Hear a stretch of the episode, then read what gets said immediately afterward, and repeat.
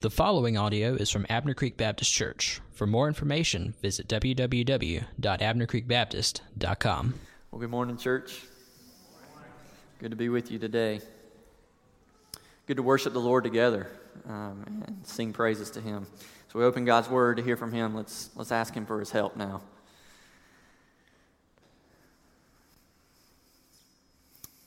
Father, it's my prayer that you would come in this time and open our eyes and open our ears so that we may hear from you and we see your glory. Incline our hearts to love your word, to wait for every word. Unite our hearts and minds so that what we're receiving through your word is not just hitting our minds intellectually, but it is taking deep root in our hearts and causing change to happen. And satisfy us with your word like honey upon our lips so that we will be dependent upon it. And we will thirst for it and be satisfied in it. I pray in Jesus' name. Amen. Well, please turn in your copy of God's holy and perfect word to Philippians, small letter Philippians in the New Testament. Today we're beginning a brand new series studying through this letter, verse by verse, uh, through the book of Philippians. If you're new to Abner Creek, this is the regular diet of our church, uh, the style of preaching that we commit ourselves to. Regular preaching, verse by verse, through books of the Bible. And we commit ourselves to this style of preaching because we want our services to be God centered. We want um, our time together to be biblically rich. And so we commit ourselves to steady biblical exposition through the Bible because ultimately we know that it is God's word that matters most, not man's opinion. Um, and so as we walk through Scripture together, we are receiving His Word just as it, as it comes, word by word, and we are dependent upon it. There's lots of places you can go and hear man's opinion, but we want to commit ourselves at Abner Creek to hear from God in His Word week after week after week. Some weeks we'll study large portions through Philippians, and other weeks, like today, we'll study just small portions. Today, only covering two verses. Some of the key themes that you'll see in our time together through Philippians uh, include some of these encouragement for unity and service within the church. Now, I don't know about you, but have you ever been in a, in a church where it's disunified and, and no one is willing to serve? Like that is hard life in a church. And so in Philippians, we're going to see Paul encourage the church to to serve together and be unified together. Some uh, other themes would be persevering in your faith through trying times. And who hasn't experienced trying times in your life already? And who is not going to experience those trying times? And when they come, the Apostle Paul, from the Word of God, has encouragement to us to persevere in our faith and how we can do that. We're going to see encouragement for the church as we interact together to act in humility and grace. That's a hard one sometimes. Like, as we interact and, and we rub shoulders and we do life together, responding to one another in humility and grace. It's the call of Philippians. And then having our joy sustained through various seasons of life. Not just getting through life, not just walking ho humly, but being joyful in the Lord. We're going to see these as we study over Philippians the next uh, weeks ahead. So, last week we studied Acts 16. Acts 16 records the birth story for the church in Philippi. Paul planted a church there after a woman named Lydia and a jailer, the city's jailer, were converted to Christ. And they're converted, a church is established and you have a church in Philippi. And a lot's happened since Paul visited the church in Philippi in Acts 16 to when he wrote the letter to the church in Philippi. Paul would have traveled around many places. The church in Philippi would have grown some. Paul likely would have visited there one or two other times, and now he's writing a letter back to them. And we're going to see in Philippians that Paul's writing this letter actually under arrest, most likely in Rome. He's, he's in prison or in under house arrest, uh, and he, he, he can't go to the church as he once did, but he can still communicate to them, and he does so by writing this letter that we now study. So look with me in Philippians chapter 1, beginning in verse 1. Paul and Timothy, servants of Christ Jesus, to all the saints in Christ Jesus who are at Philippi, with the overseers and deacons, grace to you and peace from God our Father and the Lord Jesus Christ. For those of you who don't know, I also work some hours at Chick fil A. Uh, it's a glorious place to work if you like Chick fil A.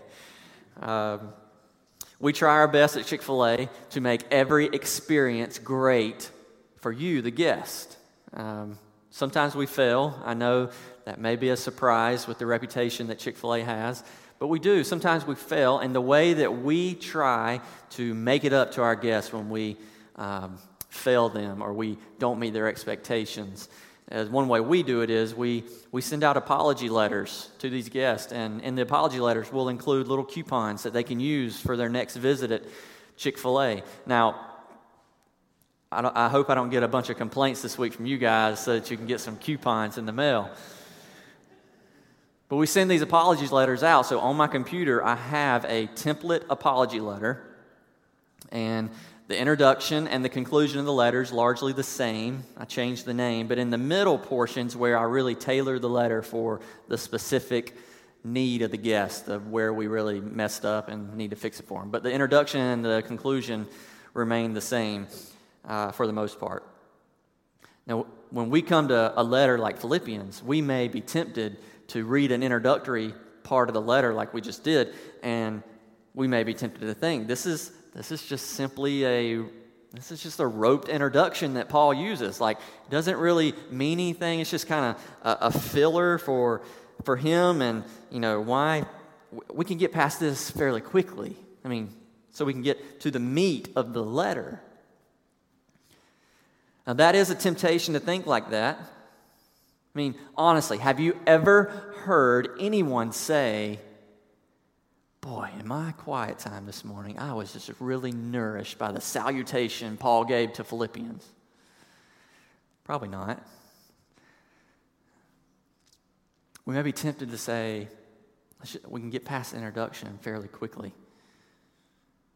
But here's, here's my exhortation to you this morning every single word from Scripture is from God and is therefore intentional and purposeful. Just because there's a, a, pattern that Paul sets up, which there is to many of his letters, he'll introduce himself and describe himself. He'll introduce who he's writing to, the church, and he'll describe them, and then he'll, he'll grant this blessing of, of grace and peace to them. There's a pattern, but just because there's a pattern doesn't mean we should skim over it. I'm going to read this, it's just two short verses. I'm going to read these verses one more time, and I want you to see if you can identify something that's repeated just in these two verses. What is repeated in the two, two verses? Paul and Timothy, servants of Christ Jesus, to all the saints in Christ Jesus who are in Philippi with the overseers and deacons, grace to you and peace from God our Father and the Lord Jesus Christ. Three times in just two verses, we see emphasized Christ Jesus, Christ Jesus, the Lord Jesus Christ. Right in the introduction of this letter, we see Paul and Timothy, they're writing as servants of Christ, they're writing to saints that are in Christ, and they're blessing the saints with grace and peace from Christ. Why in the world does that matter?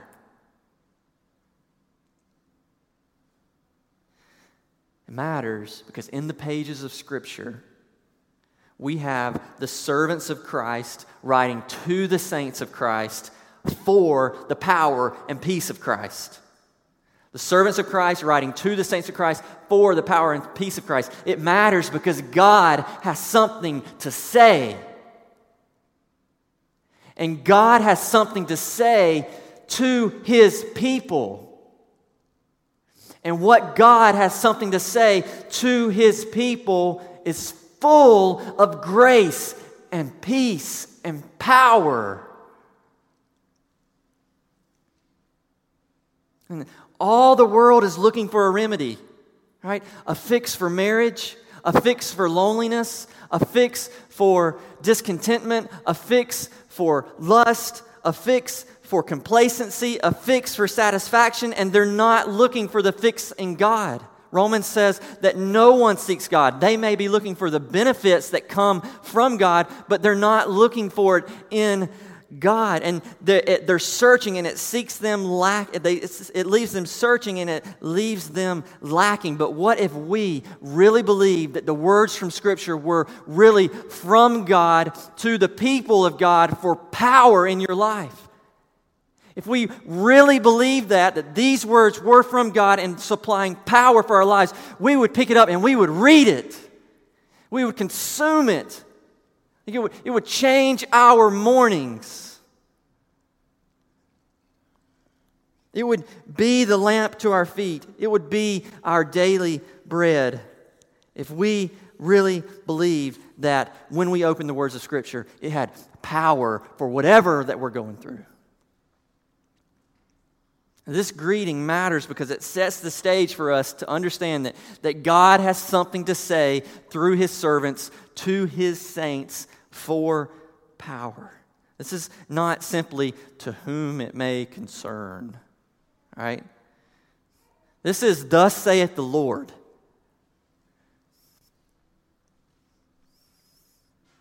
God has something to say for power in your life.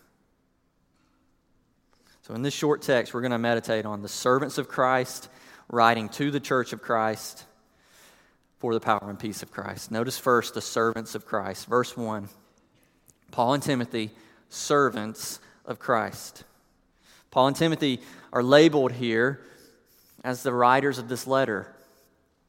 Paul's likely under arrest in Rome. Timothy, a disciple of Paul, is somehow in contact with him. And Paul and Timothy may be the writers of this letter, but they are not the ultimate author of this letter. They are servants of Christ with a message from Christ. These are imperfect men being used by God under the protection of the Holy Spirit, writing divinely inspired words of God. Listen to 2 Peter 2 1. For no prophecy was ever produced by the will of man like, no letters came from man in the Bible. But men spoke from God as they were carried along by the Holy Spirit. This is how inspiration of Scripture works. These are human authors with their own personalities and, and, and, and characteristics. Like, they're not some robots writing for God, right? They have personalities and characteristics. But they are, they're being carried along by the Holy Spirit so that what they're writing is the exact divinely inspired words from God without error. And this is why I said God has something to say here. Yes, Paul and Timothy may be the writers, but God is the ultimate author here, communicating a divinely inspired message. Paul describes himself as a servant of Christ Jesus. And Paul could have referred to himself as many different things here. I mean, apostle, one who was blinded by the light, you know, leader of the church, missionary movement. No, Paul in this letter describes himself as a servant, which in the original language is actually close, closer to, to slave. He's a, he's a slave of Christ. This is the identity Paul and Timothy assume about themselves. They are servant slaves of Christ, but not slave in the negative sense, slave in the most positive light, slave in the most joyful light, of being willfully devoted to a master. Paul knows there's no big shots in Christianity. Doesn't it matter who he is. What matters is who he serves, and he does so joyfully and willfully. Now, the fact that they label themselves as servants here is, is, is very fitting for the, a theme that we'll see throughout this book. The most healthy churches are churches who have cultures that just give off the fragrance of service. people are willing to step up, people are willing to serve. And we just finished Vacation Bible School this week, and Bree and, and her team. I just watched as I was mingling about this week, uh, just people just serving with no recognition given at all. The most healthy and of churches have a culture of service, and it marks the church, a mentality that says, This is not, a, this is not about me. This is, this is not about us. I mean, we do things that we receive no benefit from until eternity. But we receive no benefit from, and we are gladly going to serve how our master has served us. So fundamentally, Paul and Timothy are servants of Christ writing the message of Christ. And notice, second, the church of Christ. Verse 1 To all the saints in Christ Jesus who are at Philippi, with the overseers and deacons. Paul refers here to the church as all saints. Now, don't get thrown off by this word saint. We need to reclaim how Scripture uses the word saint, particularly from the Catholic Church. In the Catholic Church, the saint is a person who reaches some status of holiness superior to others, how, you know, they live a life of virtue and they are given this title of respect, some supreme tier position of where you have some Christians here, but then, then you have the saints. This is, this is not how Scripture portrays saints. Right? Maybe you've heard the song. Oh, when the saints go marching in. Oh, when the saints go marching in. Oh, how I want to be in that number. Right? You know the song. Right? How do we get to be in the number of the saints marching in? There's only one requirement. One way of being considered the saint. Look at verse 1. To all the saints in Christ Jesus. How do you know if you're a saint? Are you in Christ Jesus? Let me illustrate. So, when I was growing up, I had some neighbors move in next door to my family. And we lived on a farm, and so it was a lot of open land. And so the, the people that were moving in, they were moving into like over, it was probably over 300 acres worth of land. Very wealthy family. Like they built a house that is over a million dollars in value. They built like individual horse stables. They had their own horse arena. I mean, this family is just very, very wealthy. Well, one day, we get an invitation in the mail, like most other people did on my road an invitation to celebrate uh, the woman's birthday party. The husband was throwing a big party for uh, his wife. Well, this, you know, it to be a typical party. It's going to be, you know, food and dancing and music, but not just any music. Like on the bottom of the invitation, it said, private concert by Travis Tritt. Now, surely many of you know who Travis Tritt is. Like, big fan of Travis Tritt here. Um, so you can imagine small farm community, rural South Carolina, America community. Travis Tritt's coming to town. That's that's a big deal, right? So I was probably 13 or so, um, and so the day came. We got in the car. We we pulled up to this elaborate property, and there's two guards standing at the gate. And we pull up, window rolls down, my dad hands the invitation. They check off a list, and we go in, and we hear Travis Tritt. All it took for me to get in that private concert was to be in the car. I mean, a 13 year old kid, I mean, they didn't care who I was. The guards They didn't know me from Adam. They had never seen me before. Like they didn't know my name, they didn't know what I looked like. I'm just a 13 year old kid sitting in the back of a seat getting access to this private concert.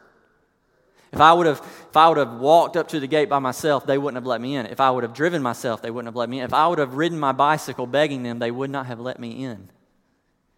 All it took was to be in the car with the invitation. And I passed right through. This is similar, but on a much larger scale, a picture of being in Christ Jesus. You pull up to the gates of heaven, everyone's there to see God. The only way you're getting in is to be in Christ Jesus, meaning you're not relying upon yourself. Like no one's walking into the kingdom of heaven saying, I deserve to be here. Like, I worked really, really hard, God, to get here. Or, God, my family's name is it's known around here. Like, I mean, I got I got great, great, great, great grandparents in there. I've got aunts and uncles in there. I've got cousins in there. Like, I deserve to be in there. No one is gaining access to the kingdom of God knowing that or, or, or trying to say that. No, you, you know to gain access into God's kingdom requires perfect holiness, and you don't have it. None of us do. But yet, there is one beside us who does Jesus. And we are going to gain access to the kingdom of God by being in this man. It's, it's like Jesus opens his coat and he pulls us in and he walks us in. Galatians 2:20 says, I have been crucified with Christ. It is no longer I who live, but Christ who lives in me. And the life I now live, I live by faith in the Son of God. So, your only confidence to be welcomed into the kingdom of God is not to be found in who you are or what you've done. Listen, it doesn't matter who you are. It doesn't matter what you've done. You can have the most popular name in all the world. You can have the longest list of good deeds in all the world. It doesn't matter who you are or what you've done. What matters is who He is and what He has done for you. And are you in Him or not? Paul emphasized this point in the letter, and later in the letter, in chapter 3, we're going to study. He says, I've counted everything in life as rubbish compared to Christ. And he says, in order that I may gain Christ and be found in Him not having a righteousness of my own, but that which comes through faith in Christ, the righteousness from God that depends upon faith. That is the only way to God, to turn from yourself and turn to trust in Christ, to put all your faith and hope and confidence in what He has done. This, is, this should not be strange language among us as believers to say we are in Christ. We are, we are hiding ourselves in Him so that the Lord sees us as children of God. If you've never done that, if you've never placed all your faith in Christ and hidden yourself in Him, let today be the day of salvation. Repent of your sins, turn from your sins, and trust in Christ. And if, if, that day, if today is the day, would you please just, after the service, shake my hand and say, Today I've hidden myself in Christ. I would love to talk to you. This is what it means to be a saint. Are you in Christ? And if you are, you're a saint in the church of God. And so we see that that's who Paul's writing to in verse 1 to all the saints in Christ Jesus. But then he highlights two other groups in the church. Look at the text. Verse 1 To all the saints who are at Philippi with the overseers and deacons. Paul addresses the leaders of the church. Now, why would Paul single these groups out? Why not just leave it with all the saints? I mean, the leaders are involved in the saints, they're, they're in the same group. So, why does he single out the overseers and the deacons and highlight them? I believe this shows the importance of a clear structural leadership for a church. It's clearly important for Paul as he includes it in the very first verse of the letter. Now, the more you get to know me, the more you'll find out that I'll, I'll be banging this drum. The health of a church is directly linked to the health of her leadership. The direction and flourishing of a church is directly correlating to the direction and flourishing of the leadership. A unified church starts with a unified leadership. A church that is like minded and on purpose starts with a leadership that's like minded and on purpose. Churches that are in constant disarray and disunified and, and, and conflict many times are churches that have a leadership that's non existent, they're, they're not intentional, they're disconnected. Now, church life is, is very different than corporate America, but I'm, I'm going to play on this just a second so because I, I know many of you in the corporate world will be able to understand what I'm talking about here. You know in your company when your company suffers from poor leadership or disorganized leadership. You know when there's a lack of intentionality there or a lack of, of focus, and everyone in the company can feel it. And it's similar in the church. Paul knows the importance of healthy church leadership here. Like, God did not establish his church and then leave her to fend for herself. Like, God gave specific guidelines as to how the church was to function and how the church was to be led. And in this text, we, we, we see just two titles Paul will explain their functions elsewhere, and we won't get into all that today, but we do see the two titles introduced in the text.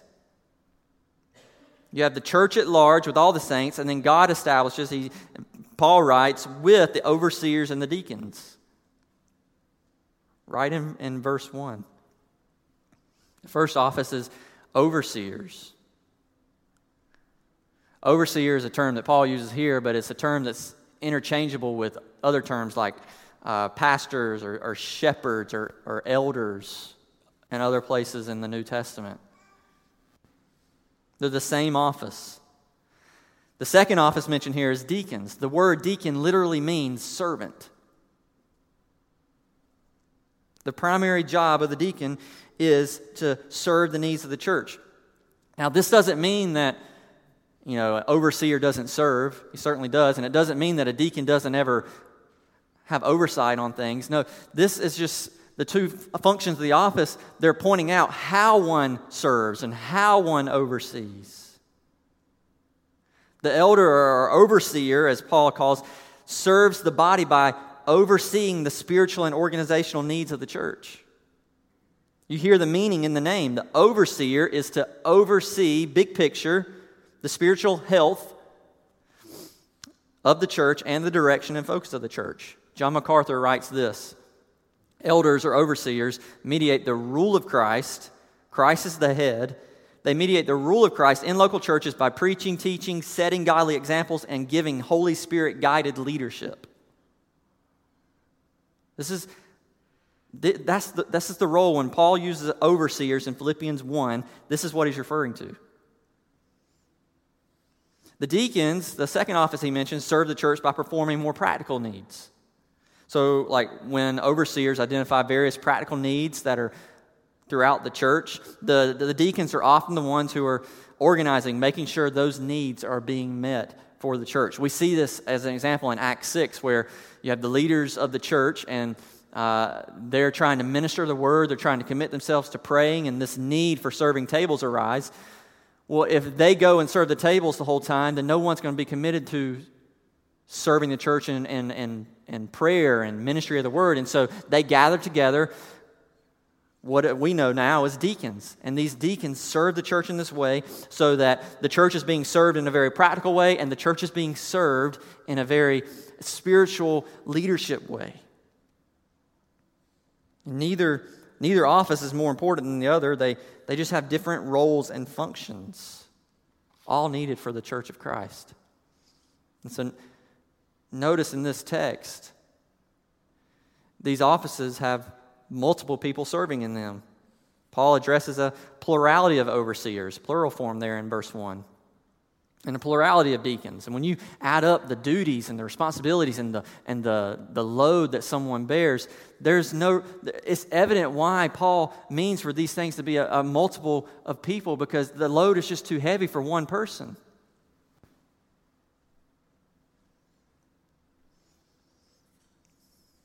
It's too large for one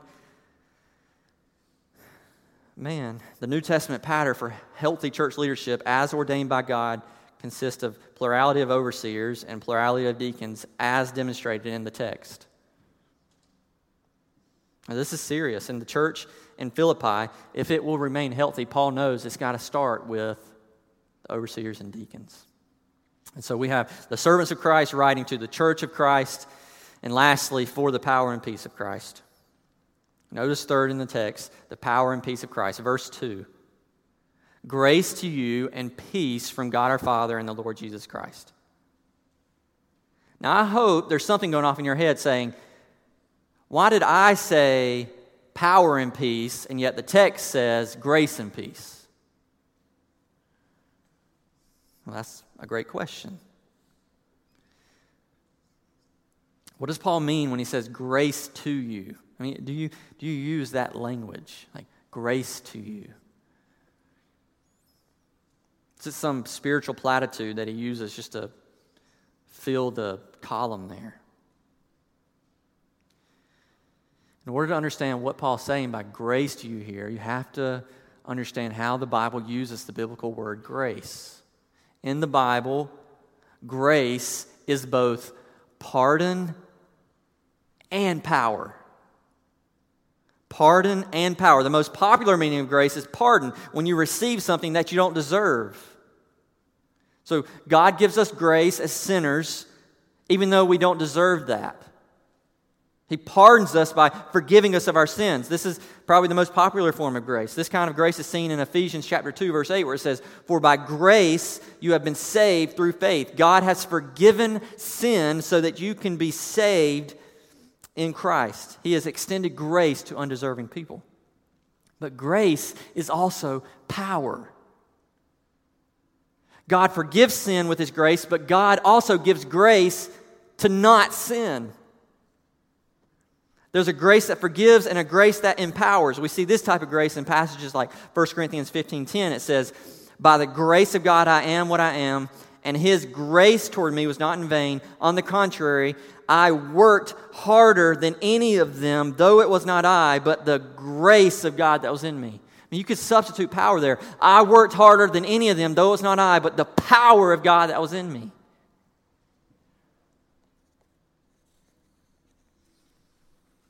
We see grace working, enabling, supplying, empowering.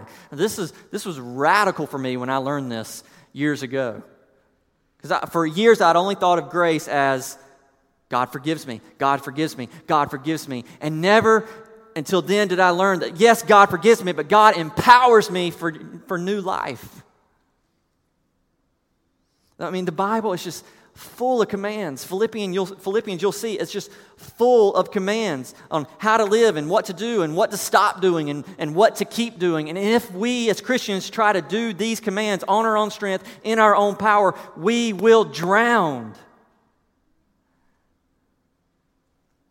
We must have the, the power of God that saved us to now come and empower us to live the life He calls us to live. The prayer I probably say more than any other prayer in my life, all right, multiple times a day, is something like God, give me grace. Give me grace to preach. Give me grace to do this, or give me grace to do that, or give him grace for this, or give her grace for that. And yes, I'm thankful for God and His grace to forgive me, but in the moment in the Christian life, I need God's grace to come and empower me to do what He's called me to do in that exact moment. This is how the Christian life works. So we seek to walk in obedience to God. We cannot do this on our own, and it must be a daily dependence of God. Give me grace. Give me power. If you don't, I'm going to fall. I'm going to fall short. Like, I'm not even going to finish this sermon unless God gives me grace to do it. Like, do you pray like that? I encourage you to pray like that, to ask for the Lord to give you grace. When I'm, when I'm working, I, I love for there to be like just a overabundance of light where I'm working. Like, like I love this because uh, is like blinding, but it is so much light. And so a couple weeks ago, when I uh, found a table in the office to work, um, I just I wanted a little bit more light, and so I brought in a lamp and another lamp and another lamp, and so now like I have a big light, I have a lamp over here, a lamp over here, a lamp over here. And I'm not like I'm not challenged with my sight. I just I love being able to see clearly. And how silly would it be if you came by and I'm I'm studying, and like I like have my face in the book, all right, and the lights are off. And you're like, Donald, why? Not turn some lights on. And I'm like, well, I mean, I tried, but I just, I kept flicking it, I kept switching it, and it just, it just wouldn't work. And so I'm just, I'm just struggling to see. But I'll, I'll make it through. And you look over, and the plug is plugged up. Like, the, you know, I don't even have the lamp plugged in. And like, you're like, you can't see because you didn't plug it in. And and sadly, this is how many Christians try to walk their life. They're, they're, they're, they're trying to live for the Lord and obey the Lord and, and strive in obedience, and they've never plugged into His empowering grace. They never asked Him to come and empower them so that He will illumine their eyes and so that He will turn on the light of empowering obedience. Brothers and sisters, there is a, there is a, a bottomless well of grace that pardons you in your sin. And there is an unending sea of grace that empowers you to live differently. When Paul says grace to you, to these believers, he's talking, yes, God, forgive them. But he's saying, I'm praying a, bless, I'm praying a blessing of power so that when you read the rest of the Philippians, you're going to be empowered to do it. And that's why I say power and peace to emphasize the exact nature of the grace there. We have the grace of God pardoning our sin. I'll close with this. When you have the grace of God pardoning your sin, and the grace of God fueling you to live differently, brothers and sisters, you will have the peace of God and the, and the contentment and the rest in God.